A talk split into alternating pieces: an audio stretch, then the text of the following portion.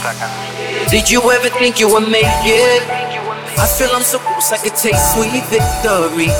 I know this life meant for me. Yeah, why would you bet on Goliath when we got Bet David? Value taming, giving values contagious. This world of entrepreneurs, we get no value to haters. How they run, homie, look what I become. I'm the, I'm the one. I'm Patrick Bet-David, host of ITM, and today I'm sitting down with Del Bigtree, who is the executive producer of the banned documentary called Vaxxed. It was taken down off of Netflix and Apple. And he's got some controversial things to say about vaccines. Del Bigtree. Del, thanks for being a guest on Valuetainment. Thanks for having me, Patrick. It's a, it's a pleasure to be here. So, Del, I have a question for you. So, right off the bat, the one thing that I was doing last night, I'm sitting and I'm watching your documentary. I went on Apple TV, couldn't find it. I went on Amazon, couldn't find it. Uh, I went everywhere to try to buy it, couldn't find it. My associates brought the DVDs for me to watch, and I'm, you know, nowadays people don't even have DVD players.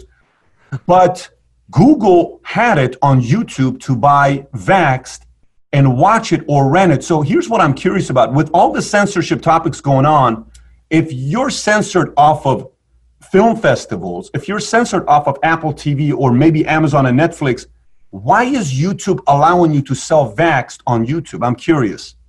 You know, that's a really good question. I had no idea that YouTube was actually doing that. Um, I usually just send people to the distribution company, vaxxedthemovie.com. There's been times when YouTube has taken it down, so I guess right now it's back up and running. I mean, the film came out in the early 2016. I haven't paid a lot of attention to it, but we have certainly been censored. We had a deal with Amazon that it was going to be free to all Amazon Prime members uh, till the end of time. But then, as you are probably aware, Adam Schiff wrote letters both to, he sent a letter to Instagram and Facebook and YouTube saying you need to take down any content that questions the safety of vaccines. He wrote a specific letter to Jeff Bezos at Amazon saying remove all documentaries and books uh, questioning the safety of vaccines, and we were pulled down the next day. So it's very hard uh, to get the film. I'm actually um, actually quite happy to hear that YouTube has a way for people to watch it right now. Yeah, um, and, I was unaware of that. And by the way, this is what's funny. When we were doing all the interviews just a few months ago on the topic of vaccine, because we did one interview and all of a sudden we did a few more after that, I couldn't find Vaxxed on YouTube. So I can't right. say that I could find it two months ago, but I was able to find it yesterday and watch it on my YouTube. And you know, I bought it. I said, wait a minute, they have it up here. I, you know, sometimes people download, upload the video where other people can watch it, but this was actually a purchase on YouTube. So that was pretty impressive. I don't know if they were pressured from the other side to open it up. I don't know what it was. It's definitely not something. Could be. Yeah. It, it, it could also be someone just rogue. I don't know. I'd have to see it. I mean, we do have people that just put it up themselves. Maybe they're trying to make a little bit of money off of it. Uh, I know that you know the the movie's been pirated all around the world, you know, and that's something that I've never cared about. That it was all about getting the message out. That the distribution company, you yeah. know, obviously wanted to make their money, and that's their problem to fight for that. I'm always happy to find out that someone is getting it out there some way, somehow, because it's incredibly important for people to see that film. So, so uh, uh, uh, yeah, and by the way, I'm just looking at it right now. On YouTube. Again, you can purchase it right now on YouTube. By the way, everybody that's watching this, when you do watch this, whether it's today, a month from now, six years from now, ten years from now, comment below or tweet us at any point if you're trying to buy it on YouTube and it's not there. I'd love to know. But right now, I go on YouTube. Can you pull it up on YouTube to see if you can buy it yourself right now? I just want to make sure for full disclosure. Today is what? Today is June 24, 2020. So everybody knows the date of this being recorded. It's up today, but I cannot get it on Apple TV. Uh, whose channel? Who, who's who's who's putting it up? Does it say who the channel is or where it's being? It's actually by? YouTube Movies docu. It's it's YouTube Movies. So it's. I'll be I'll be surprised if that's there tomorrow. it says YouTube Movies. We'll put it up so you can see it. I'll I'll produce okay. you see it as well. So right now, confirming, Josh, what are you AT&T or Verizon yourself? Verizon and what are you? Verizon and I'm AT&T. We can see it on ours. We will see if YouTube takes it down. YouTube, if you have it up, I applaud you. This is good because you're allowing people Agreed. to see both sides. I think it's a very good thing. So, so let's let's get right into it. So, okay, uh, uh, for yourself, you so just so the audience knows, you did a, five episodes, I believe, with Dr. Phil. You worked on that side, and then you did 30 episodes, give or take, with the Doctor Show, and then somehow, some way, where did this passion to want to go out there and uh, research and bring out this topic of vaccination uh, happen for you? Uh, not that it matters, but let me just go ahead and say I worked. I was a producer on the Dr. Phil show for about uh, two years um, not on staff but freelance, but three years on staff. I probably was involved in producing more like 150 Dr. Phil episodes. I was on the Doctors for six years, permanently on staff. I won an Emmy Award.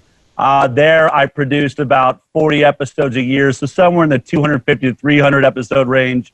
Uh, the reason people will say five is because I don't know if you've ever had your own IMDb page, but you have to go and load up every single show yourself and figure out, you know, when it aired. And I just, you kind of tend to just put up your favorite ones and say, well, this represents uh, uh, some of the best. There's a big But, difference, Bob. There's a big Yeah. disparity between the numbers online about you and what you just said right now. So I applaud you for your background. I appreciate you saying that. Yeah, So, yeah. so how did vaccination come about? What, what inspired you to Well- want to pursue this? Well, because you know, uh, obviously, uh, working on Dr. Phil, I, I was making psychology into television. Dr. Phil created the Doctors television show. I was actually the field producer that was teamed up with the new executive producer to help develop that show. I ran around. I was the first one out shooting surgeries for television, figuring out how to edit that in ways that would, you know, get through any regulations and issues. So I've been in there uh, from the beginning um, and celebrating. I mean, Doctors was an amazing show, still is uh, on CBS, but it was an amazing experience because I was celebrating the best that science has to offer, the best doctors in the world, you know, the best technologies. Um, and so, because of that, you know, it, we, it was it was a great experience. I was reading medical journals, breaking news stories in medicine. Uh, but what happened was, uh, when you think of the doctors, a lot of people don't know that in order to do a show like that, that's essentially on your television every day, there's seven producers on the show that will shoot about seven episodes every single week. My job was to produce one of those episodes, you know, and then we would do about 40 weeks of shooting or whatever. So that's how it works. I was also, if you asked, you know, uh, uh, the lawyer for the show, she would always joke with me, Del, you cost our company more money than anyone else. And that's because I did shows that would challenge big industry. I was always really skeptical where an industry is making billions of dollars saying they're making us safer or healthier.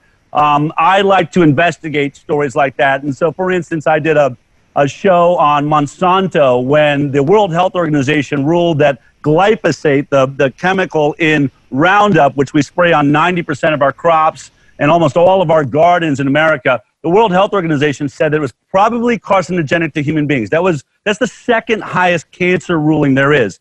So I wanted to do a show on that. I reached out to Monsanto and said, "Do you want to refute the statement being made that your product is essentially carcinogenic by the WHO?" And they said, "Sure, we'll send our head of toxicology." And then I reached out to one of the top GMO activists in the world, a guy named Jeffrey Smith, that had written multiple books on the topic and brought them in to debate each other on the show. So I kind of pushed the envelope of what people were used to in daytime television. And so because of that, I have a lot of different contacts at the CDC and scientists and doctors that know I'm not afraid of, of certain topics. So there was a scientist and a, a doctor that I'd worked with on a story who said to me at one point, this is a, year or so before Vax, uh, he said, You know, uh, this is an important story, Del, but I don't think you want me on your show. And I said, Why? And he said, Well, because I'm one of these doctors that actually believes that vaccines cause autism. And if you look me up online, you'll find out that there's a lot of sites that call me a quack. And I said, Well, I'm not worried about that. I really am interested in this story that we're going to do that has nothing to do with that. Um, and he said, Would you ever cover vaccines and autism? I said, well, Our show has very strong commitment to the idea that vaccines are safe and effective and that they don't cause autism. I said, But you know me, and, and you'll know me even better after we work on this show. If there's a giant change, if something really big happens in the science around that, let me know and I'll, you know, and I'd be interested in, in hearing about that. So a year later, he called me and said, Remember when you said if something big was going to happen in the vaccine autism, um, you know, uh, confrontation or story? I'll let you know. I said, Yeah. He said, Well, there's a whistleblower that's going to come forward at the Centers for Disease Control and Prevention in about two weeks. And he is going to say they're committing scientific fraud on the vaccine autism safety studies, and specifically the MMR study, the measles, mumps, rubella study that happened between 2000 and 2004. And so I, I talk about all of this in the film. I went to my executive producer said, Hey, I've got to jump on what could be the biggest medical story in my lifetime. Uh, and they said, We are not going near that. You're not going to challenge the CDC on the doctors. We're not going to piss off our pharmaceutical sponsors. And so I was like, Okay. I walked out. But I watched for that story, and sure enough, two weeks later, the story did break. And deep down, I was thinking, well, this story will be on CNN, New York Times, Fox, you name it. This is a gigantic story. And once it is, I'll go back to my executive producer saying, hey, we're a medical talk show. Can I investigate it now since this is one of the biggest stories that's out there? But to my surprise, nobody covered it. It was absolutely buried. In fact, even on CNN, they had iReport where people could report stories that they thought were interesting out in the world, and CNN took it down. And that's when I realized there's a cover up going on. There is absolutely a desire to shut this story down.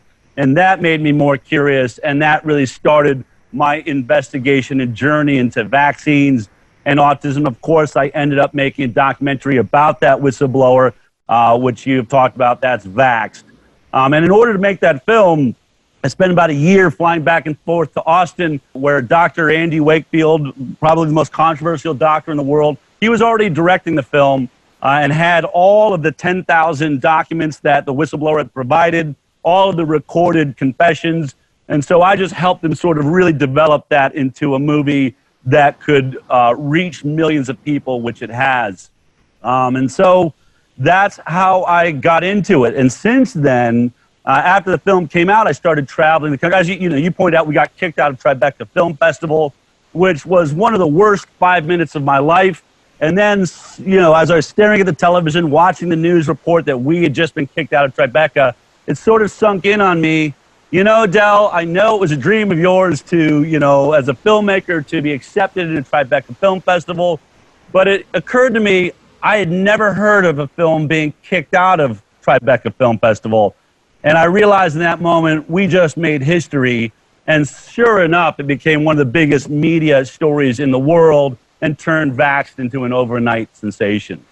Um, but traveling with the film, we started interviewing thousands and thousands of parents across the country as we drove around in this bus that had Vax written on the side of it. People started writing the names of their children who had died after a vaccine or had been injured but the parents were telling stories of every single vaccine on the schedule. I thought the problem was the MMR vaccine. And then others would come up and say, Your movie is very compelling. Is it only the MMR vaccine that's dangerous? And I didn't have an answer to that. And so at the end of that year of traveling, end of 2016, I started my nonprofit, the Informed Consent Action Network. I brought in scientists, doctors, researchers, and a legal team to start investigating every single vaccine, especially the ones we give our children, and all of the studies that they said determined that vaccines were safe. And so that's what I've been doing for the last four years. I think I'm the only reporter in history that has ever been this focused on literally one word safety. We hear safe and effective. I haven't really touched effective yet. We're just now beginning that investigation, but I can tell you everything you want to know on whether vaccines are safe or not. Got it. Okay, so a question for you, if we can backtrack, because you, you cover a lot, and sure. that was great because now the audience knows uh, uh right. uh, the optics of what we're talking about. So, uh, one, uh, have you ever met the whistleblower, William Thompson, yourself? Has there been a face to face interview with him, or was it always something that's recording without him knowing about it? During the making of Vaxxed, I never met him. In fact, he was furious that uh, the film was being made and that his recordings had been made public. This is very interesting, and I'm glad you asked this question.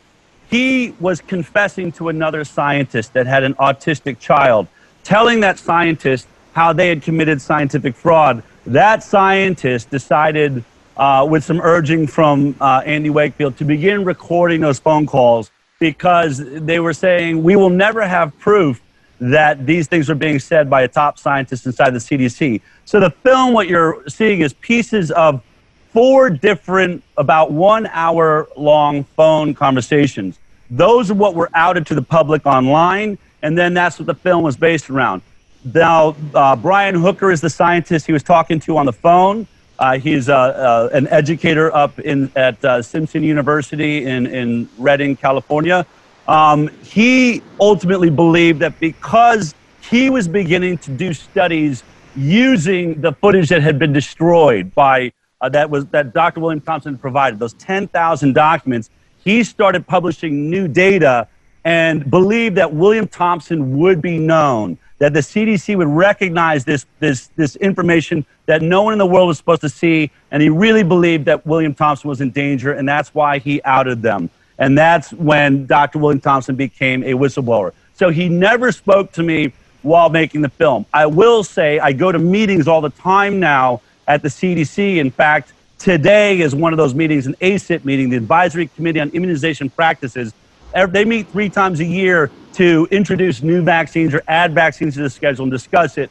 At the CDC, I did run into uh, Dr. William Thompson once, and we did sit down for a coffee uh, and, and discuss a few things. But he still works there. He's still considered to be a whistleblower. Um, and I have had face to face contact with him, but not during the making of the film. So let me get this straight. He still works at CDC, even though he was a number four guy out of five senior scientists to come out and have this one hour conversation with Brian Hooker. That's correct. He still works there. Remember, he's a whistleblower. You can't fire him. I mean, that's one of the beauties of, of the way our system works in this country. If he's fired for really outing important information, then he has a legal recourse to say that that was an illegal firing.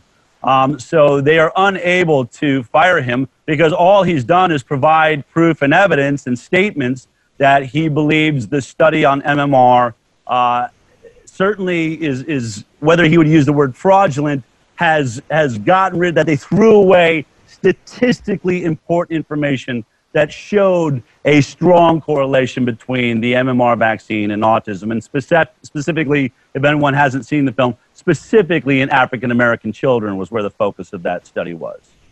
I'm still flabbergasted that he still got a job and they haven't fired a guy. And I'm still flabbergasted that he can be there knowing what he knows. Is he still a senior scientist or he got demoted? Is he still writing papers? And is he now pro vax, anti vax? Is he at a point right now where he's saying we shouldn't give the MMR until three years old? What what has he changed, and is he writing about it on CDC website for us to read about? So a lot of this, you know, I've had private conversations. What I can say is, I think what he has said uh, in to those that have like reviewed where he's at. First of all, he still works there. He is one of the world's top epidemiologists. He is still one of the top epidemiologists at the CDC. They have removed him from the vaccine safety department and put him in other uh, investigation departments. That was the change that was made. Um, he has in, in, in recordings, and, and I knew this before I even saw him for a coffee. Um, and, and he says and has always said that I believe in vaccines. I think that they are important but I will also say that there should be more safety studies done, especially uh, after what he saw in the MMR uh, vaccine study they did. In his mind, uh, what I believe he would say is the MMR study is a disaster. Uh, it did not, it showed really dangerous outcomes for children, but it was still a relatively small study of just a few thousand children. His belief is that it showed a signal and that the CDC should have gone on to do deeper, larger studies following up on the question that that vaccine showed, which was there may be a real problem with the MMR vaccine and autism. But instead, that study threw out half the children's study, committed what I believe is just quintessential uh, va- uh, study fraud, scientific study fraud. They manipulated the study and used it as the final study to determine that vaccines don't cause autism. That was the last study the U.S. government ever paid for, all the way back in 2004. Autism is still skyrocketing. We still hear the slogan, vaccines don't cause autism, and not a red cent is going into that investigation, even though the growing body of parents, more than 50% now of parents of autism, believe it was the vaccine that caused it. I put it really simply like this if this was some sort of criminal investigation, it's like we took the one culprit out of the lineup that everyone pointed to in, you know, in, in the lineup. They said, that's the guy. It's the vaccines. That's who did it. That's the only thing that's been pulled out of the lineup and never been replaced with another credible uh, eyewitness or testimony or scientific evidential proof that this is what's causing autism. That's very problematic.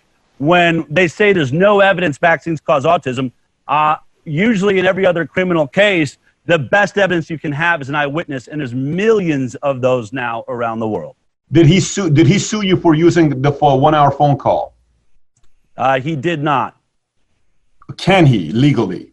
No, because uh, remember, I didn't record those calls, but Brian Hooker did. Brian Hooker was smart enough to look up. I mean, he was just a scientist uh, working in Redding, California, but he looked up, and there's a law called. I mean, you usually ask yourself, and we do this as journalists too. Is it a one-party state or a two-party state? What that means is in California, where he, where Brian Hooker lived, it's a two-party state. Meaning, if you're going to record a phone call or even a conversation in public, if you're going to record it, both entities have to know it's being recorded. Just like you asked me or your producer did, are you recognized you're about to be recorded? Are you okay with this? Um, well, Oregon is a one party state. And so Brian Hooker would drive four hours to Oregon, check into a Motel 8 before he made the phone calls to, to Dr. William Thompson so that legally he was allowed to record in Oregon as a one party state, meaning only he knew the recording was taking place. So there was no legal recourse for Dr. William Thompson. Good for him. Wow. Yeah. Good for him for that. So when you and him sat down together, and William Thompson, the whistleblower, and you guys had coffee together, uh, uh, was it a pretty civil conversation, or was he pretty pissed off at you? Um, I would say it was a little bit of both. I won't get into okay. the details, but I wanted to make it clear. I happened to see him across the room. I waved to him, and you know, I can talk about this because people at the CDC all saw, saw us sitting down during a break. Um, I wanted to let him know that it was not my idea to out him, that that is not how I work as a journalist. I had already, he had already been outed by the time I got involved with the project. Uh, but I just wanted to let him know that I understood why he was upset and that, you know, in the future, if he knows anyone else that wants to be a whistleblower, that I am a steel trap and will not out anybody, would just love any information. And I will find second and third sources to be able to corroborate that information so I can report on it. Uh, that's really what our conversation was about. Um, he made clear the things I've said. Uh, just so you know, I believe in vaccines, but um, that this study really was a disaster, and he was upset that more that you know it wasn't used to have more studies take place. Yeah, I can only imagine that uh, conversation. I can't see it being civil the entire time. I can see it being a little bit uh, intense, yeah. but uh, I, I, I like the visual you just gave us. Okay, so look, you do a documentary. Sometimes, you know, I make a video and I'll give my opinion on U.S.-Iran conflict, history of U.S.-Iran conflict. It gets a few million views, and then people email me from Iran, from all over the world. You didn't cover this, you didn't cover that, you didn't cover this. Read this article, read this book, read that. You get all this information from both sides, right? You're wrong. Correct. Iran is a terrible nation. You're right. The history of Iran is not being told the right way. All this stuff. Okay, so you make the documentary the position has been given. The data shows us in 1975, one in every 5,000 kid has autism. 1982, one in 2,500. 1994, one in 500. 2000, one in 166. 2004, one in 150. 2009, one in 110. 2011, one in 68. 2013, one in 45. Projected 2032, one out of every two kid is going to have autism. Correct. That's catastrophic, right? So you make this argument, and the argument being made is a big part of it is the fact that if we're going to give the MMR uh, vaccine, let's wait after three years old because the numbers dramatically drop 164% if you do between 12 to 15 months. Okay, fine, let's set that aside. You give the message, you put the documentary out there. Tribeca turns it down. Robert De Niro, who is somebody politically would have typically disagreed with someone like you, but because at the time his 16 year old son has autism. He's around 21, 22 today. He's emotionally connected to it and he's trying to hold himself back. He says, I believe everybody should watch this, right? Okay. Yeah. Everybody starts looking at this. Emails you've gotten from both sides, people that have connected with you from both sides. What's been the best argument you've gotten from those who say, Del, you're you're you're a fool, you're absolutely wrong, you're not even looking at it from this standpoint. Why are you still doing this arguing about vaccine? This is a hoax. This is a propaganda. You're hurting so many kids' lives. You're doing this where you got spooked, where you're like, you know what, that's a pretty good argument. I didn't even look into that. And what did you get from the anti vaccine community of all these other folks of stories that you had not heard before? We said, you know what, we didn't even add that to the documentary. I wish I would have. So, which ones from this camp made you think, and which ones from this camp made you think? Well, I'll be honest, you know, I knew that I was going to destroy my television career getting involved with this this documentary to begin with. And so from the moment I saw when I saw the hour and 45 minutes that had already been laid out and needed, I did a lot of work re-editing it. We spent a year sort of fixing up the film that I saw, but I work on the doctor's television show. So I started asking every doctor I knew, including hosts on the doctors, and I said, if I'm wrong, show me where I'm wrong. I want off this road. I mean, I'm, I'm all about the truth. Please show me, explain to me what I'm missing here. How is this data wrong? How is it? Show me a study that can disprove what we're seeing here. And I'll be honest, no one has ever actually done that. I get sent piles and piles of studies all the time saying this study proves that uh, the MMR uh, doesn't cause autism, or this study proves that all vaccines don't cause autism. Let me just specifically say probably the biggest study there is was last year. They call it the Denmark study, and lots of scientists pointed to it as this is the nail in the coffin of the idea that vaccines don't cause autism. Um, it took place in, um, um, was it Swedish or was it Denmark? I want to say it was Denmark. It might be Sweden, so it's a little bit fuzzy. I'm pretty sure it was Denmark. Anyway, the point being, they looked at thousands and thousands and thousands of children. And what they said was it was a comparative study. They called it a vaxxed versus an unvaccinated study, which is what we've been demanding from the beginning of time. If vaccines do make you healthier, then simply do a comparative study of vaccinated versus unvaccinated. But when you look at this gigantic study, what you find out is it's not vaccinated versus unvaccinated. It was children who got all of their vaccines plus the MMR vaccine compared to those that got all of their vaccines but no MMR vaccine. So it was un-MMR vaccinated, and that was it. Every other child had all of their vaccines. And so what they said in looking at those two groups was that the rate of autism was so similar between the two, this proves that vaccines don't cause autism. And, and that was the headline. Well, really, the study can only say that the MMR doesn't cause autism, right? Because that was the only exclusionary piece was kids that got everything plus MMR and kids that got everything but no MMR.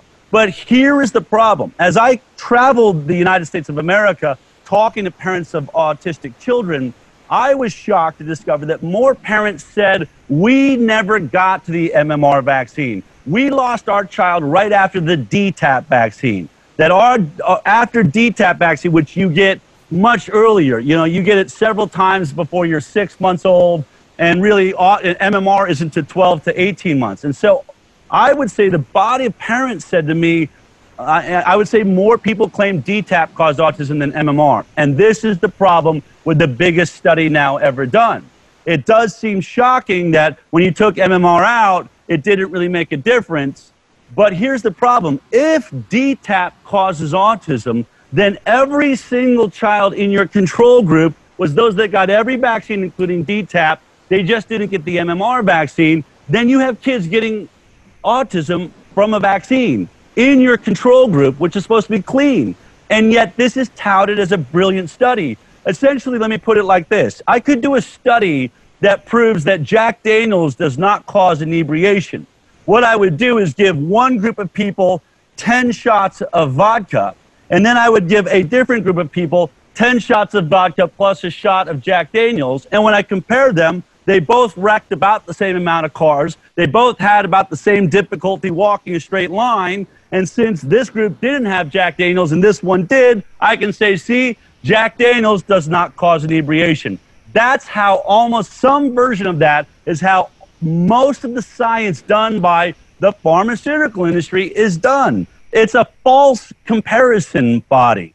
That's why we keep saying you have got to do a study that takes children who receive zero vaccines and compare it those that got their vaccines and then ask simple questions like who has more autism. We had a meeting, Bobby Kennedy, Robert Kennedy Jr. and I, um, had a meeting set up by Donald Trump right after Donald Trump was elected. If you remember, he was making some pretty strong statements about vaccines. He talked to Bobby Kennedy about it. We got a meeting at the National Institute of Health, uh, sitting across from Francis Collins, head of the NIH.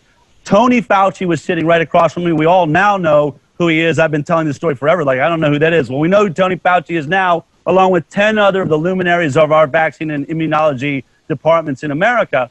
And we posed several problems with the program. Number one, we said we can't find a double blind placebo study of a single childhood vaccine we give our kids. This is the gold standard of establishing safety in a pharmaceutical product, and yet not a single childhood vaccine appears to have gone through that. Uh, are we wrong? Is there a site we're not looking at? Can you provide some paperwork? Tony Fauci ended up saying, we don't do placebo studies because it would be unethical.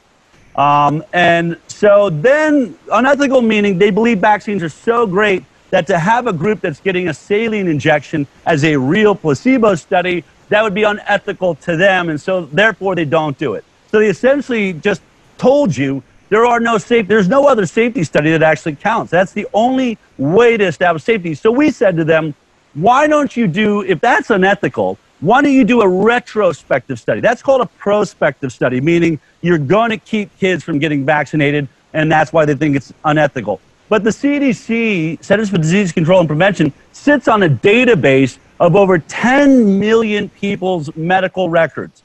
They follow them for life, and we do all of our scientific research using that data. And so we said to Tony Fauci and Francis Collins, why don't you simply, if vaccines make us healthier than not having vaccines, then why don't you do the most obvious study there is? Take the vaccine safety data link, this database of 10 million people, and simply separate. We know there's tens of thousands of unvaccinated individuals in there, and just do a comparative study. Ask the computer who has more diabetes, who has more multiple sclerosis, who has more ADD, ADHD, who has more lupus, who has more autism, who has more other you know, learning disabilities, Tourette's, speech delays, all of these things that are on this incredible rise uh, in our children in America. And you know what they said to us?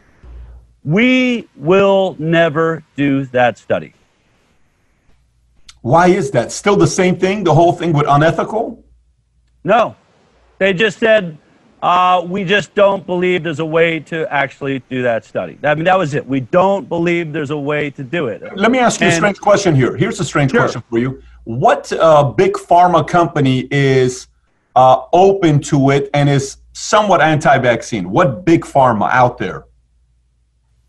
Would be anti vaccine. I, I've never met a pharmaceutical company so far that would be anti vaccine or would be open to doing a study like that. I have reached out to, honestly, insurance companies. I've met with a few CEOs of large insurance companies because I thought certainly you would want to know this information. You would want to know if vaccines are actually causing autism, which is costing the uh, American people now uh, billions of dollars, right? I mean, it's billions of dollars to take care of this skyrocketing issue. And who's going to pay for that? Our insurance companies. Certainly, you guys should want to take your own databases and do a vaccinated versus unvaccinated study. And you know what they said to me? We don't want to be caught questioning vaccines because we get so many government subsidies, especially for our Medicare programs. Our Medicare is run by these large insurance conglomerates. That is so much money, there's no reason to ever, we don't care. We make more money from there than we imagine we will ever lose from whatever problems there would be with vaccines. From, from the research you've done, what race does vaccines hurt the most? Do you see a substantial number in certain races and nationalities over others, or no? Is it pretty across the board, same number? I, I would say that there, it's, it's alleged uh, with some light scientific evidence that African Americans and people of color may have more uh, injuries. But there, to be honest, there's so little science actually being done around the safety of vaccines that you can't say that for sure. But the study at the Center of Vax really looked at African American children and saw this, this large rise in autism. We also are seeing that the numbers are increasing um, exponentially right now for African American children and, and, and Latinos around autism. But I believe that's simply because they've been underserved medically and it was just easier to take their children and give them a, uh, they used to call it just retarded or handicapped. We're only now starting to see, even in, in, in uh, underserved communities, starting to really get full diagnoses. And I think that that's why you're seeing the numbers skyrocket. But there are questions, right? If, if, vaccine injury is more prevalent, and, and we go with that theory, some of the theories around why African Americans is we know they have higher levels of testosterone naturally both men and women in the African American community. And so, what we have found through other studies of aluminum in the brain and other things is that testosterone is neuroexciting or it, it, it actually it increases whatever's taking place in the brain, whereas estrogen is neuroprotective. And so we, we know that uh, women are less or girls are less affected by autism, probably because this protective estrogen factor. So testosterone is something that they really should be looking at more of. And in general, there's immune system, uh, immune issues happen to be more prevalent in African Americans. And this is something that is documented and known because vitamin D is the main fuel system for your immune system. And that is really from your absorption of the sun. Obviously, because African Americans come from areas with so much sun, their bodies block more of the sun, uh, and the pigment does that. Therefore, they are getting less vitamin D. So they are more prone to immune um, uh, issues uh, autoimmune issues, and therefore it might stand to reason since many of these vaccine injuries are autoimmune disease that may be contributing. Uh, Del, uh, who out there who's very, very powerful would like to see the answer to this question about vaccination? I'm talking about benefits financially. Benefit. There has to be a benefit. Forget about like you have to have a big heart and you have to care and don't you care about the kids? Forget about that. But let's just go straight to pocket, right? Straight to profits who would benefit from knowing exactly the consequences of MMR or the DTaP? Who would benefit the most? I would say, here's a few billion dollars, let's go do the research on this. Would anybody? Well, like I said, I still believe, you know, people Health who insurance? own insurance companies, right? They're the ones that are going to pay. You have to understand, we are going to bankrupt the healthcare system with autism alone. All right. We are now at a place where it appears that we're at 3 to 4% of children uh, with autism. You take that out of the 75 million children that are here. You know, my son, his generation, there's going to be a million people with autism just in, you know, as, as he's growing up. They say that it costs uh, between two and five million dollars to raise a child with autism.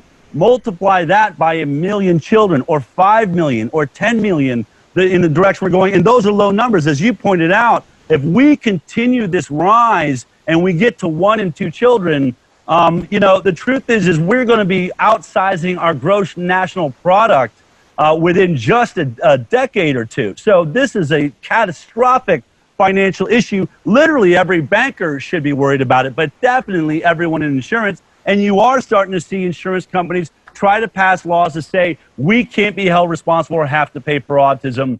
Uh, there's no way to provide any type of health insurance to the rest of the community with the cost that autism is bringing to us. So it's, it's a catastrophic problem. But honestly, every parent that ends up having an autistic child, they're going to mostly be bankrupt, you know, through their lives unless they have an incredible job just paying for it themselves.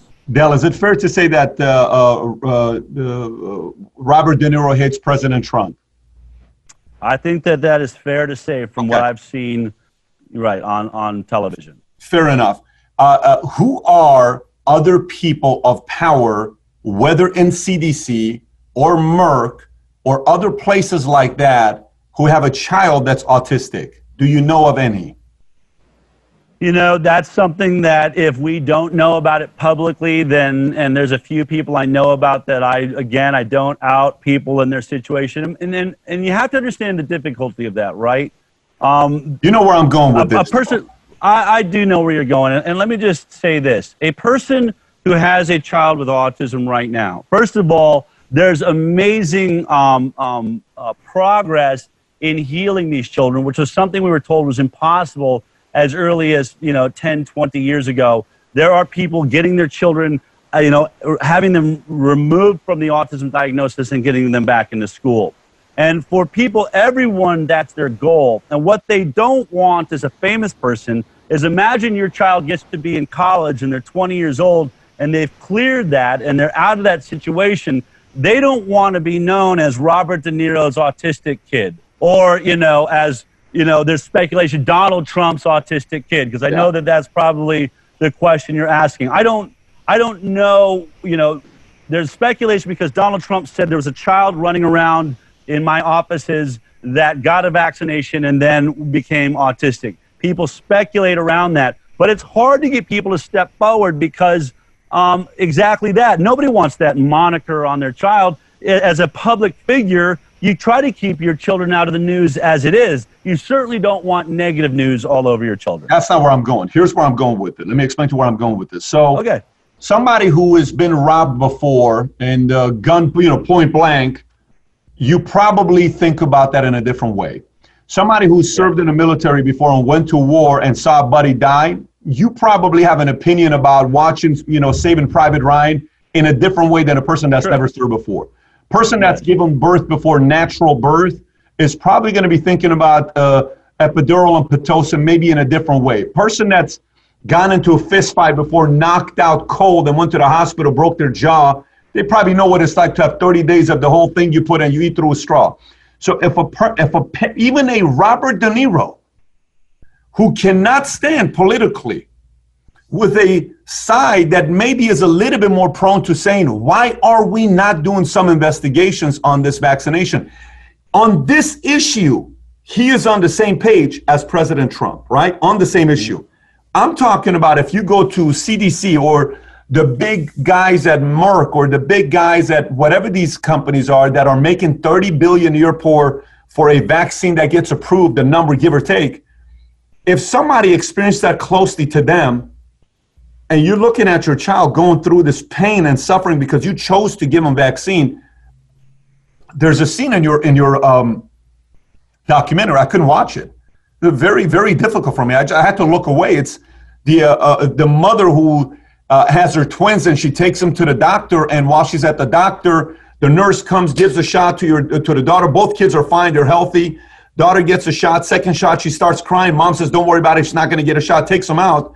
Comes back in. The son gets the three shot, and she says, "Where's the other one?"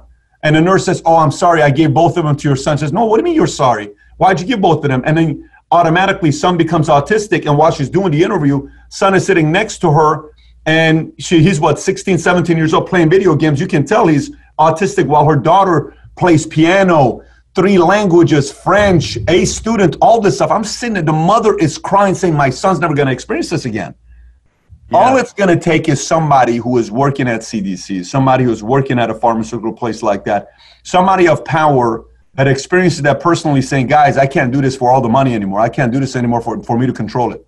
I'm experiencing this personally. Have you hired any investigators to go uh, do an audit on the most powerful people and see which one of them emotionally are willing to say, Del, I don't want you to use my name, but here's where I'm at. I want to be able to help you out a little bit more. Let's go a little bit deeper. Have you guys taken that route before? Sure. And, you know, that's also when you think about like, how do we fund the work that we do? How do we fund the studies that we're involved with? you know, how do I do a weekly talk show the way that I do it? It's because there are people just like you've described out there that want the truth out there and and try, you know, but still who work for CDC, anonymous. Who work for CDC um, major pharmaceutical companies? Because there's so a big I, difference I, between I somebody giving you money and them. Right. Um, the only people that I've known that work in industries like that usually leave once they realize that they are destroying people's lives the way they just watched it with their own child. They don't stay there. They move on and change their career and their lives. We had a show with who we called a Merck whistleblower who, while working as an executive at Merck, was just starting to have kids. So he decided, you know what, let me just go look at the files on safety since I've heard questions about it. And as soon as he went into the, the Merck's files, he said, I'm never putting this stuff into my kids. So he's come on to my show. Um, I don't know if that answers. I mean, you know, I think that we're waiting for someone so powerful that you can't shut them down when they come forward. But so far, Jenny McCarthy says, My child had autism. She heals and they destroy her career. Robert De Niro comes out and says, You need to see vaxxed. They essentially threaten to destroy his career um, and really, you know, flatten him. You know, anybody that steps forward, any scientist that even decides to do a study looking into it. The minute that study says, hey, there's more aluminum in the brains of autistic children than any other human we've seen, aluminum may have an issue, that scientist is immediately called anti vax, and now their funding and the school is thinking about firing them. So there's a bullying that takes place uh, on a level that you cannot imagine that sets out to destroy anybody that they think is big enough or powerful enough that could do damage, it is well known we will ruin you and your credibility and spend millions of dollars doing it. So it's hard to get these people to even help with funding. I mean, everything they say, I'm being tracked. They know if I come forward, they find out, I'll lose my career. I think the biggest thing for me is, man, I just want research. That's all I want. I, I, all I'm Correct. looking forward to is just spend some money and do some research, CDC, and let's hold some of these guys accountable and openly come out and tell us where you're at, and let's find a way to improve it. Because uh, based on some of the people I've spoken to, some of the vaccines are good, some of the vaccines are not, and some of the vaccines have consequences. So we need to kind of go do our research, and whatever's good, let's make it better. Whatever's not, let's go back. But it almost seems like there is this worry of these major pharmaceutical companies and CDC and other organizations being held for a element of reparation. I know it's the bad word to use reparation, but what I mean by that is, hey, let's go back and see how much you cost all these families' lives and you need to pay this family this much money. It, it almost seems like they're worried about that kind of a lawsuit hitting them. So instead, let's just kind of move past and figure out a way to make it better. But aside from that part, all the vaccines that kids are supposed to take, which one of them concerns you the most and which one of them are things that are okay for us to uh, you know if a parent's watching is saying Del, you've been doing this research for God knows how many years now. You're around it. You've sat down with all the best people out there uh, on both sides. What are some vaccines we shouldn't worry about? What are the ones like the MMR or the DTaP that we should worry about? What would you say to them? Um, I would say that, first of all, I have not found a vaccine that has been through a proper safety study in the childhood schedule. Not, not one. one. Not one. Not one was ever tested against a placebo, and not one when it tested against another vaccine. That vaccine was never tested against a placebo. There is no placebo in sight anywhere in the vaccines we give our kids, which means they cannot say that they're safe, period. Full stop End of story. I don't inject my children with things that don't go through safety studies, and so I've never given one of the vaccines uh, on the schedule to my children. Does that mean I never will? If they cleaned up the science and actually did safety studies, and I thought the illness had uh, enough risk to it that the vaccine looked appealing to me, then I would consider it. I'm not anti vaccine. I'm anti injecting, number one, products that don't go through safety studies, and number two, products that have liability protection, meaning I cannot sue the manufacturer if it does injure me or does injure my children. And the reason that's problematic is I know since they've never been able to be sued since the 1986 Act that took all liability away, there's been no marketed incentive to evolve the science of vaccines. They have absolutely zero risk. So, you know, money people, why would anybody spend money for no reason to evolve a product and make it safer than it already is if you can't sue them anyway? And so that perfect storm means there's not one, I would tell you, uh, is safe. I will say this I think there are vaccines that are probably more dangerous. I think the one that scares us the most is the Gardasil HPV vaccine. Um, those are some of the worst trials we've ever seen, and it happens to have one of the largest loads of aluminum and a form of aluminum we've never been allowed to scientifically look at. They are keeping it um, hidden from the public, hidden from science. So, what that appears to be doing in teenage girls and boys' bodies is horrific. I've reported more deaths uh, in my travels from HPV, more paralysis, permanent paralysis in girls and um, and fainting spells and falling downstairs. It is a disastrous vaccine.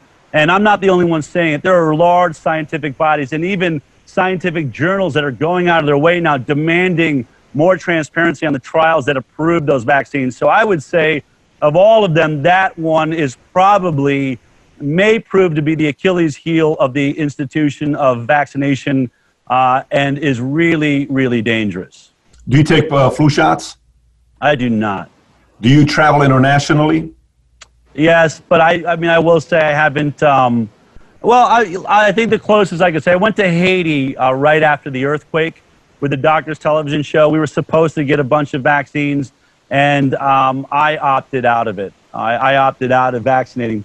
On the other hand, though, I did sort of opt to be covered in heavy duty uh, insect repellent, and I kept myself, you know, covered from head to toe so I took on some chemical introduction to my body saying, you know, I don't know what the mosquitoes are carrying and things like that. So I can say that uh, no, I don't get those vaccinations for yellow fever or anything like that so far when I've traveled. So you had a body size condom, in other words, what you had on. Pretty much. That makes sense. much. Visually, I got Yeah. it. I just went there Yeah. visually. Okay.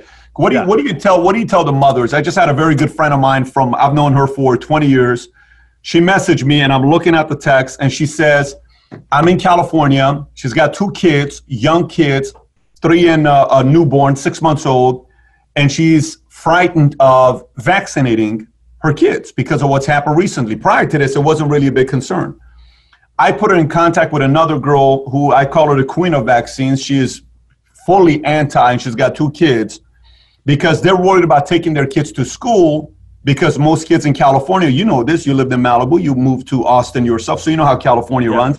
What do you tell parents who have young kids that schools are not allowing them to go to school unless if they take the proper vaccines?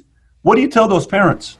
Um, number one, I'm not a doctor, and I don't give medical advice. I only try to lead by example and report on what I can report on. I moved out of California for all of these reasons. I do not trust the school system, and I don't live, I don't want to live in a state where the government of that state essentially looks at how I'm living my life as illegal. That eating organic food and drinking clear water and raising my children to, to boost their immune system through good health and exercise, if that is essentially something that the government is trying to make illegal every day they're in the Capitol, then I don't like being at odds with my government and I move.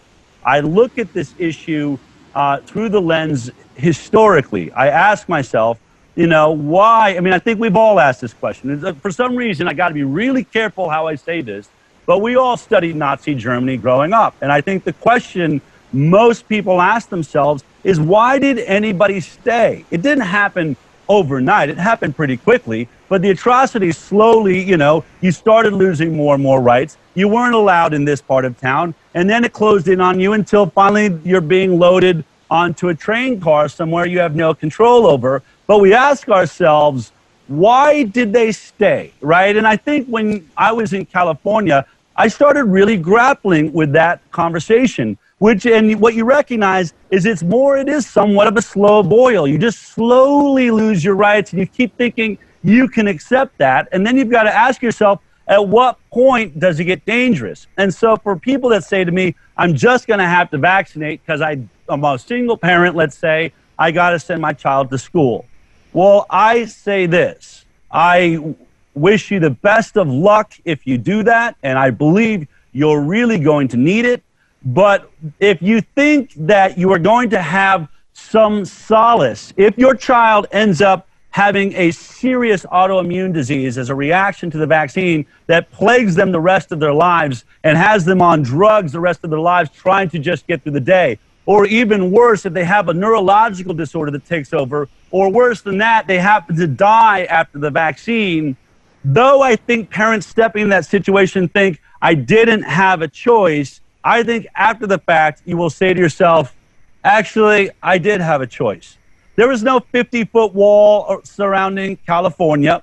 The job that I do, frankly, this job is in many other states that don't have draconian laws around vaccination. It would have been a pain in the butt. It may have been financially difficult, but if it comes to the health of my child, I decided I need to move somewhere where I know for a fact my child is going to be safe to be raised the way I want to raise them. And no government is going to force me to do something that has the potential of permanently ruining their lives. I don't think that there's anything. You won't let yourself off the hook, even though I think people think they will. Oh, the, the government made me do it. It doesn't work for all of the parents that recognize that the vaccine caused their child's autism and they weren't even forced into it. They're angry that they didn't even look into it, right? Can you imagine if you looked into it and you knew it was a problem and you did it anyway because the government wasn't going to let you go to school? You'll never forgive yourself, is all I have to say, because I've interviewed hundreds of you. You will not forgive yourself. If you have an instinct that this is not what you want to do with your child, please don't ever override that instinct because the consequences will not just potentially be damaging for your child, they will ruin you for your entire life. Should that's something a, go wrong. Let me just make that a, point. That's a that's a powerful uh, uh, explanation on how you view it for the parents. I'm sure they're processing it right now, thinking what they should be doing or what they should be doing because that, that's constantly coming up. And 30% of my business is in California, so I'm having these conversations regularly with our 15,000 agents. Out of those 30% that's in California right now. Look, a couple other questions, just out of curiosity. How old is the oldest autistic person in America?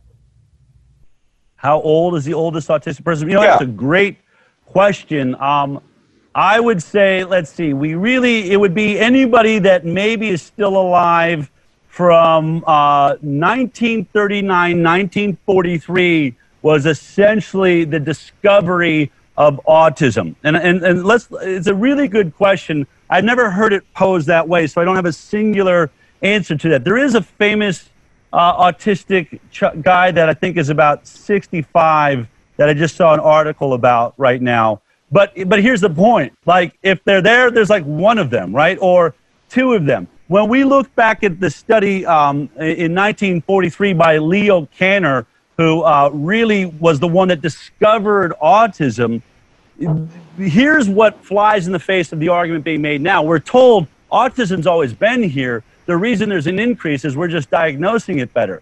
Well, if that's the case, and we're at arguably one in 32 children being diagnosed with autism right now, depending on which study you're looking at, one in 20 boys because it affects boys more, then that should be the rate in every old folks home we go to. There should be, you know, one out of 20 men and one out of 30 women yeah. in the corner of the room at 80 or 90 years old, repetitive motion disorders, never, you know, still in diapers from when they were kids, uh, you know, unable to, you know, have social contact. They don't exist. They are not there. And and also to make that point clear, Leo Kanner, when he found he had about 13 kids that he had gathered together that seemed to have this similar issue. 13 is what he could find. Uh, psychologists and doctors flew from all over the world to come visit and see those 13 children. If autism was always been here since the dawn of man, at 1 in 32, then why did anyone need to fly anywhere to see these kids? So, your point, and I think the question you're getting to is if there is one, I'm sure there are. If we look back, 1943 ish is when we really see the first people. So, there's probably 80, 90 year old uh, here and there. One out of, say, every 10,000, or maybe one out of every 20,000 was the rate then. Uh, but again, autism also does shorten your life. They tend to, I think the idea is that you tend to live, uh, you know, about 15, 20 years shorter lifespan than if you were a, a, a healthier individual. Yeah, I'm, I'm looking at uh, Kai sent me the uh, information off of Wikipedia. Oldest uh, person with autism is a man named Donald Triplett. Uh, Donald it. Gary Tr- Gray Triplett is an American man known for being the first uh, person diagnosed with autism. He was first diagnosed by Leo Kanner, which is who you who you mentioned, right. and was labeled as case one, born 1933, uh, Forest, Minnesota, I believe. Uh, 87 years old is who he is. Uh, the reason why I bring this up is because if somebody could pull this off, it's you. I watched a video about a year ago. It's a very good video, uh, very well done they went and interviewed Armenians who were born pre-Armenian genocide. And there's only 33 of them. This was done a couple years ago. And I, the number's lower now, but at that time it was only 33 of them. And they interviewed them and they went and asked them, said, hey, so tell us what it was like. And by the way, you have to be really old to do this interview. And they went and asked them, what was it like? What was the experience like? Tell us what stories you heard. What happened over here? What happened to your parents? And it's so riveting. It's so emotional when you watch it because it educates everybody. You kind of sit there and say, right. "Well, I kind of got it." So I mean, I'd be curious because I don't see a lot of people walking around in the malls with diapers on. I don't see a lot of people when I go to hospitals, grown men walking around having, you know, the the autistic movement. So that in itself makes you kind of think about uh, regarding autism. Here's another question for you: How, Do you know anybody that is autistic? That's never ever in their lives taken any vaccines. Are you aware of anybody that's never taken any vaccines that has autism? Um, I have not met a person uh, that's never had vaccines that, that has autism, but I have met parents that say they have a child with autism and they've never given them a vaccine. And I believe that that is possible. If that, if that was the question, Uh, I absolutely do am not under the uh, belief that vaccines are the only way uh, you get autism. Autism in and I've I've interviewed virtually every scientist specialist uh, on autism in the world, at least those that are open to discussing it, and they mostly all agree that autism is really just children who cannot detox fast enough, that lack what are called uh, the ability to methylate, and there's certain genes that they're looking at that cause this problem. So imagine it's just children that build up and it piles over the top and they have a severe reaction at some point. So you could argue that vaccinations aren't the only uh, toxin that is in a, a child that can cause autism. It just happens to be one of the most direct delivery systems. Uh, but our children are being born at extremely toxic levels like never before. It, you've probably seen the studies when they look at the cord blood after a baby's born, they're finding about 267 different chemicals in the cord blood alone. If the mother, there's sort of a joke in medicine. If you want to chelate or detoxify the metals out of your body, get pregnant. The fetus actually filters and draws the metals, the heavy metals, the dangerous things in the mother's body are drawn by nature into the fetus. And so that baby is being born at a higher and higher toxic level to begin with. So there's a chance in my mind that the vaccines we give our children 100 years ago in a cleaner environment where nobody's breathing from, you know, deadly smokestacks or all the pollution in the air or fluoridated water and all, you know, all of the different chemicals we eat, uh, the glyphosate on our food. If we were born to a clean environment, maybe the vaccines would be tolerated by children that had no other chemical levels. But we have babies that are being born already aluminum toxic. What happens when you give them another shot, 10, you know, or 100 times the amount of aluminum ever approved? It just takes them over the top. That's sort of my thinking on it. I did meet um, a parent that had a very compelling story. They had healed their child of autism. They had, you know, done all the diet changes and they believed vaccines were the cause and their child had fully recovered, at least in their mind, was back in school, and for like six years was perfectly healthy in school. And then one day they woke up and the child was under their dining table, you know, spinning and repetitive motion. They totally lost him and they didn't know what had happened. And they started calling the school. Did he eat something? Was there what had happened? And they finally found out that a fluorescent light bulb had fallen in the classroom and that they just had a janitor come and sweep it up and leave the classroom. And they believed that the mercury in that light bulb, just that little bit, didn't affect anyone else in the class, but sent their child back into autism. At the moment they were telling me that story, it had been seven years, and they were unable to ever recover or get their child back again.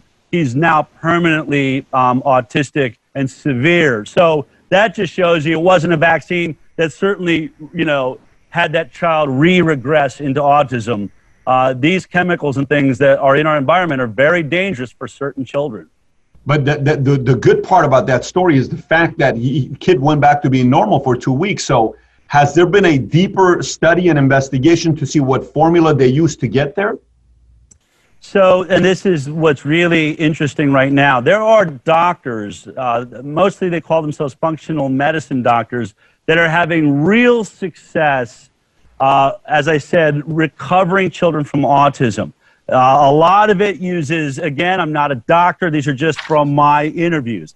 A lot of it begins with changing the diet and removing things like casein, which is found in dairy, and gluten is a huge thing. Uh, they, they, they believe that the, most of them are gluten intolerant. And I've met so many parents that said, My child didn't speak for four years. I took them off of gluten completely and seven days later, we heard their first word. And that begins a process that then involves other issues like using different forms of chelation, which is trying to draw the heavy, the, the aluminum and the mercury and the toxic metals out of the body. And so you'll hear parents, uh, different things work for every one of them. But what is so tragic is right now in California, there's basically a witch hunt going on of these doctors that are trying all sorts of treatments and having real success. Some of the most successful doctors treating autism now have their licenses under review. The health department is trying to find out what techniques they're using. Uh, they say they're illegal. Some of these techniques, parents will lose their kids if they find out you're doing it with your child. So these people not only have this devastating in- injury on their child, and they have a medical establishment tells them there's nothing you can do about it. Your child's handicapped for life. They finally find a doctor that has a way forward, and now those doctors are losing their licenses left and right, and these these parents are on the risk of of having their child taken away by Child Protective Services by anybody that is saying they're recovering their child. I mean, this is it is so horrific. We could go on for hours and hours just on that issue alone. Uh, uh, transition to Bill Gates. You know, I watched Bill Gates, him talking about uh, uh, uh, vaccines, and he was getting, you know, the host asked the question saying, Are you a little bit upset about the fact that the anti vaccine folks are kind of pushing people away from using? Yes, I am a little bit upset. Why? Because we forget that vaccines have saved so many millions of kids' lives because of measles and all this other stuff it almost came across to me as the following and tell me if i'm wrong say pat i I, uh, I don't know if i buy that hypothetical here is it almost a message of saying what would you rather have? Millions of kids dying or one in 32 kids having autism? Well maybe let's take this because we're saving a lot of people's lives. So yes there's a risk with vaccines linked to autism but would you rather have your kids die from measles or would you rather have them go through this? How do you process it when you watch Bill Gates give the argument of the fact that we need more vaccines? I think that you're absolutely right. I think that there is a risk reward um, benefit uh, mathematical calculation that's being made by individuals. I don't personally believe that people are evil.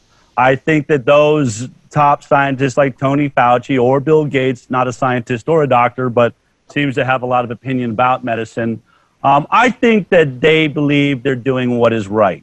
Um, the problem is you have a cognitive dissonance. You have a problem with how they're looking at the math. And let me let me uh, illustrate this by a conversation I actually did have. I was up in Washington State and I met one of the heads of the CDC for Washington State. They happened to have a mumps outbreak going on at that moment, and she happened to have come to somewhere where I was speaking. And good on her for trying to hear what the other side had to say and I sat down and, and, and got to have a conversation. And I asked her this. I said, all right, let's be honest, totally off the record. I know that there's certain things you won't say on camera, but off the record, you and I both know that there's no perfect pharmaceutical product. There's no perfectly safe vaccine for sure.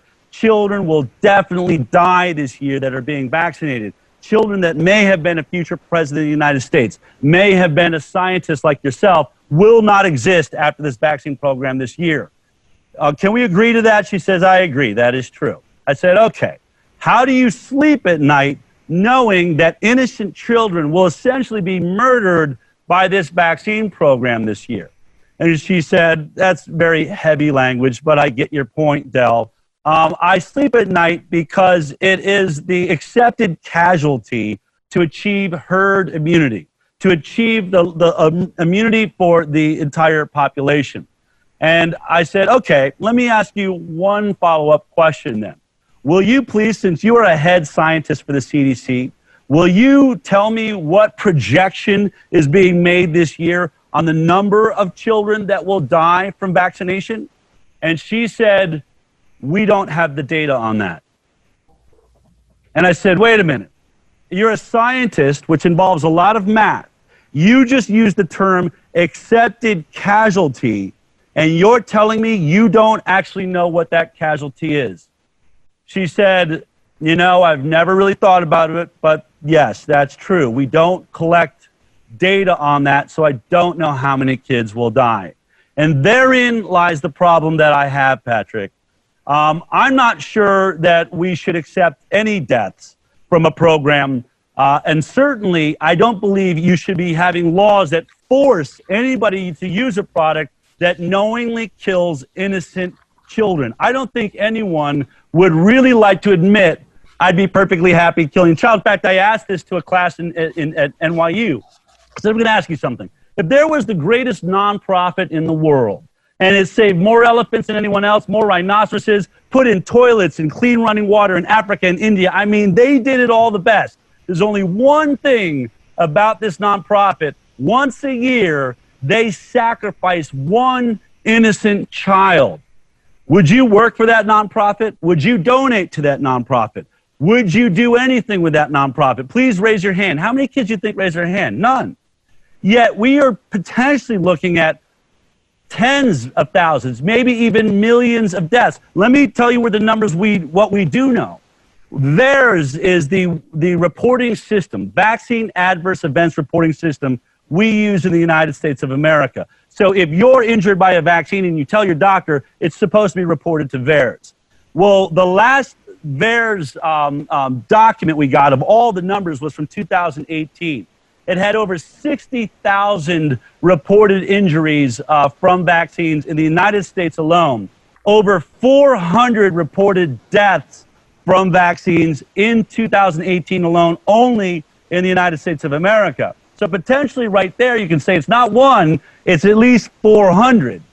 Um, but here's the problem Harvard Medical School was hired by the CDC a few years ago to investigate the VAERS system. This is our, you know, our data collection system to see how efficient and effective it is. And we paid Harvard Medical School a million dollars to do this study. So they studied the system. They used their own Harvard Pilgrim HMO to use, see if they could automate a system that would be maybe more effective. And they determined in their study that VAERS is capturing less than 1% of the total amount of vaccine injuries less than 1%.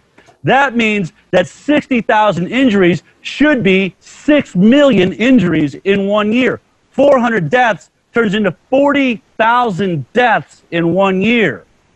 But Bill Gates will not fund any further research, and the CDC did not celebrate that study at Harvard. In fact, that study ends with Harvard saying, once we started reporting the numbers, the CDC stopped returning our calls stopped returning our emails, and we were not able to move forward with the plan, which was to automate the VAERS system nationwide.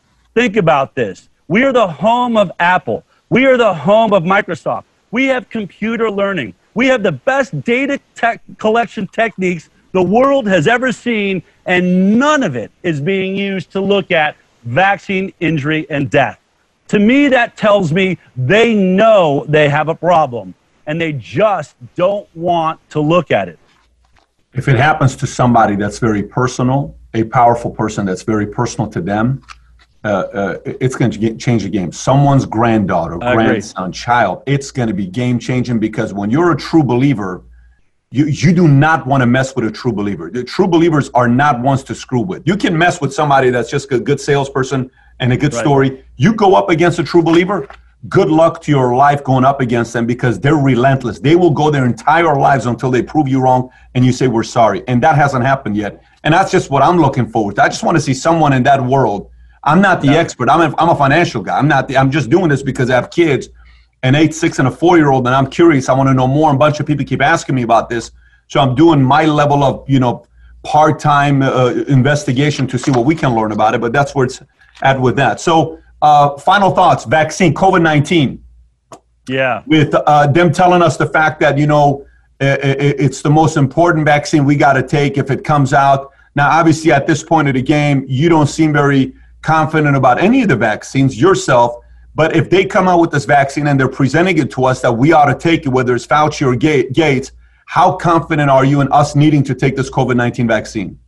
Well, not at all. In fact, I, I know you don't. For the most part, 99% of this country and the world do not need to take it. I mean, every scientific report has shown us that for you know 99 over 99% of us this is a common cold that's just the fact it's a common cold it is only deadly for 0.26 now percent of americans uh, and we're seeing even a decline in the death rates because i think we're actually learning that we we're treating it incorrectly so, what we're talking about is a vaccine that 99.74% of us don't even need. That's the case.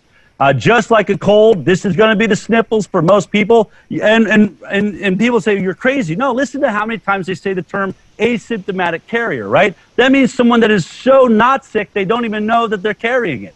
That is the greater body of people. And then if you're not that, then you're someone that just has a light cold. There's an acute extreme response for 0.26% of our population. that have other life threatening illnesses that are putting them in harm's way. And by the way, a common cold has always been dangerous from people that are on the late stages of heart disease or COPD or diabetes. And that's what we're seeing. But let's talk about this vaccine. Number one, I'm never against any vaccine that they recommend for people to take. Go right ahead. It's a free country. I have a problem with the languaging that this is going to be forced. Bill Gates is saying he wants a forced vaccination program for all 7.5 billion people in the world. I believe that this pandemic has been blown out of proportion in order to force the entire adult population into a mandated vaccine program, just like our children are at. In fact, I've been predicting that for the last three years on every stage I speak on.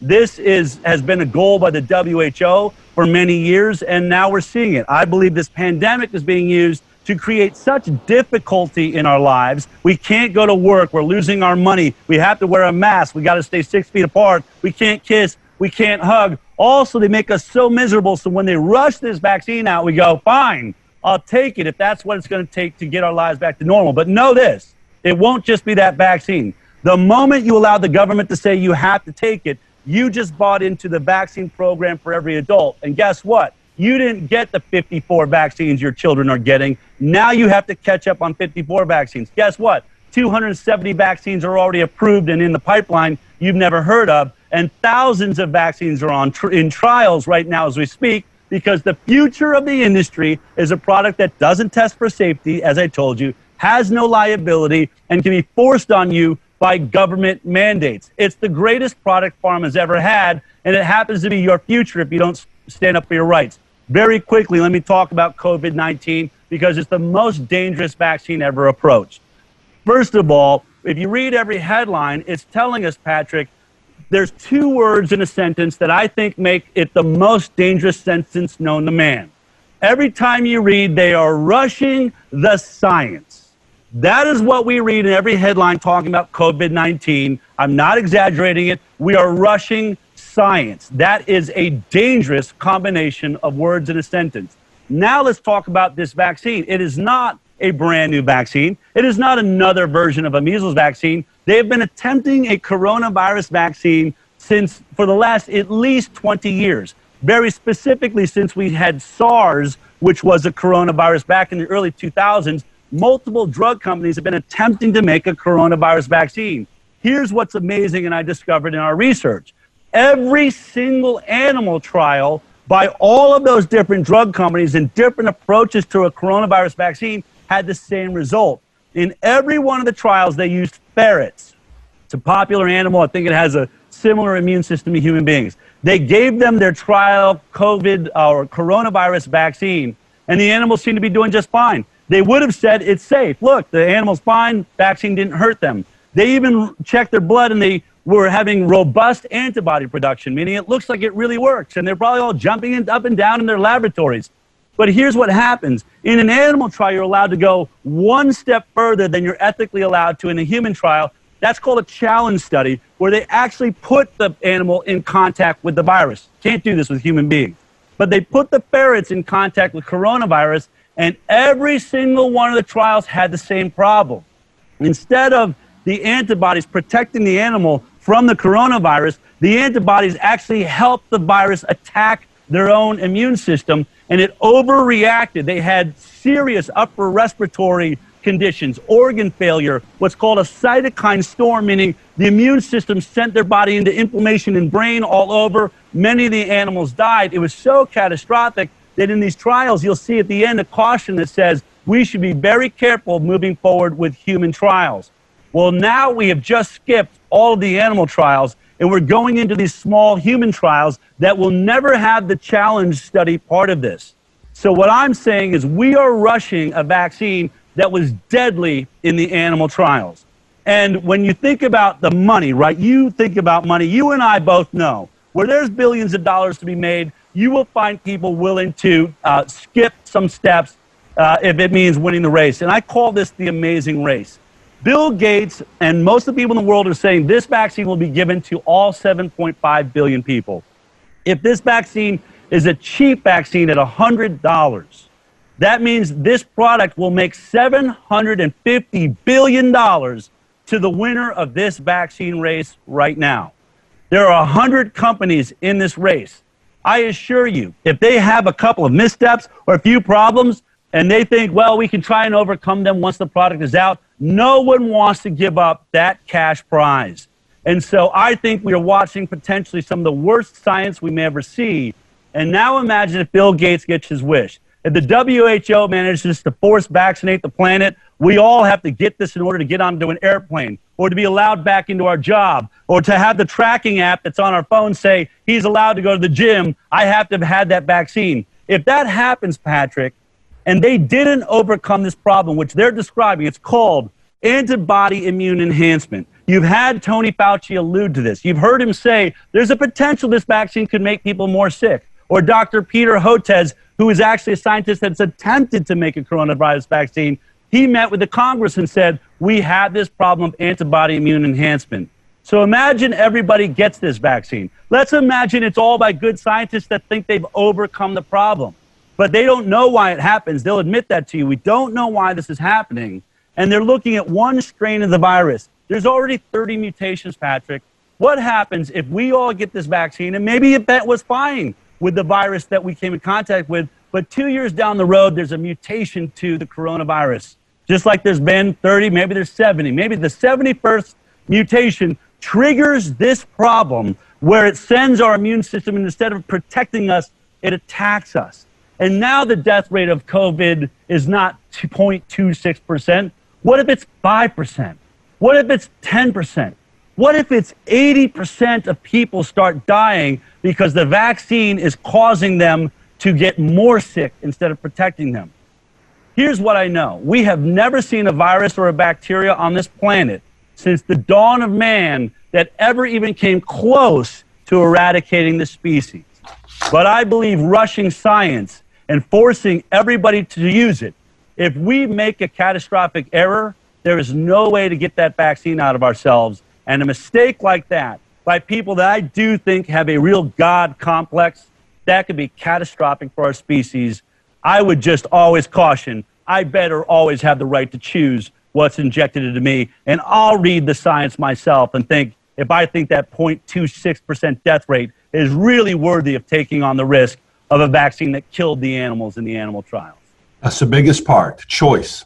Let me choose. That's, that's, that's, why I that's came it. to America. I left Iran to come here. So I want one thing make your argument. Let me choose what I want to do for myself and my family.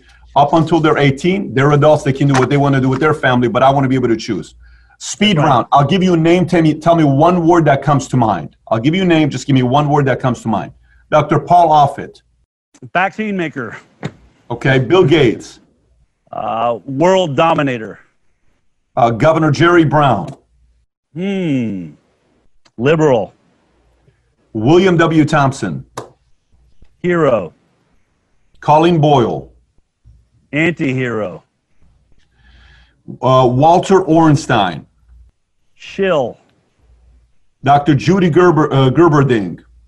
Hmm. Um, criminal. Brian Hooker. I would say hero. Dr. Fauci. Liar. Frank DeStefano. Patsy. Andrew Wakefield. Hero. Definitely a hero. Robert F. Kennedy. I want to think of the right word. I mean, I, I keep using hero, but Robert F. Kennedy is one of the greatest environmental lawyers this world has ever seen. He is putting the Kennedy name that he was born into at risk. He's being challenged by everybody, and nothing's making him back down. I just want to say pioneer, I guess. Pioneer. Last but not least, Robert De Niro. Concerned citizen. I like that one. Dale, uh, I'll give you final thoughts before we wrap up. What's the last thing you want to tell the viewer uh, after watching this entire interview? Uh, I want to say that we have got to learn how to critically think again. I believe our education systems have have really just washed that out of our minds. We trust too much. We trust authority. We certainly trust lab coats way too much.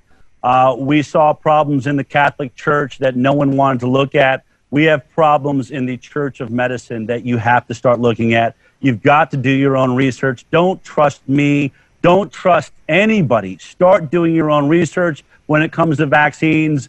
Uh, you know, Vax is a great place to start, but also just ask to read the insert wrapped around the vaccine, not the sheet given to you by your doctor. Say, I want to see what the manufacturer has to state in the product box. Start there with your investigation. And let me just say this that, you know, there are people that think that Donald Trump may be the most dangerous human on the planet. There are people that thought Hillary Clinton would be the most dangerous human being on the planet.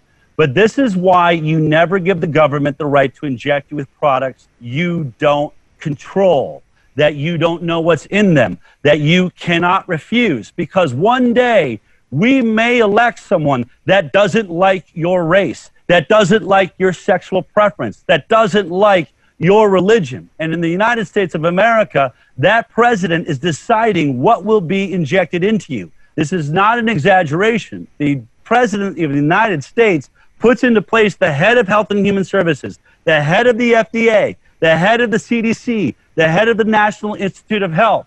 So if they wanted to do harm to you, maybe sterilize you, maybe they don't like your socioeconomic structure, then they could do it. We must learn from history that our freedom is attached to our liberty. And as Ben Franklin, I believe, said, don't ever give up a little bit of liberty to achieve a little bit of safety, you will have neither liberty nor safety. This issue of injecting you outside of your will, I believe, is the biggest attack on freedom there has ever been. There will be no dream of the United States of America if they use this pandemic to scare you into giving up control of your own body. Please get out and vote appropriately. Ask your politicians where they stand on mandated vaccine programs. And I hope you'll join me in saying you have the right to choose what goes into your body and the bodies of your children. And check out my weekly talk show, thehighwire.com, uh, where I discuss all these issues every single week. Del Bigtree, thank you for being a guest on Valuetainment. Appreciate your time. Thank you. And those were amazing questions. I really enjoyed it. Thanks, everybody, for listening. And by the way, if you haven't already subscribed to Valuetainment on iTunes, please do so. Give us a five star, write a review if you haven't already. And if you have any questions for me that you may have, you can always find me on Snapchat, Instagram, Facebook, or YouTube. Just search my name, Patrick Bet-David. And I actually do respond back when you snap me or send me a message on Instagram. With that being said, have a great day today. Take care, everybody. Bye Bye bye.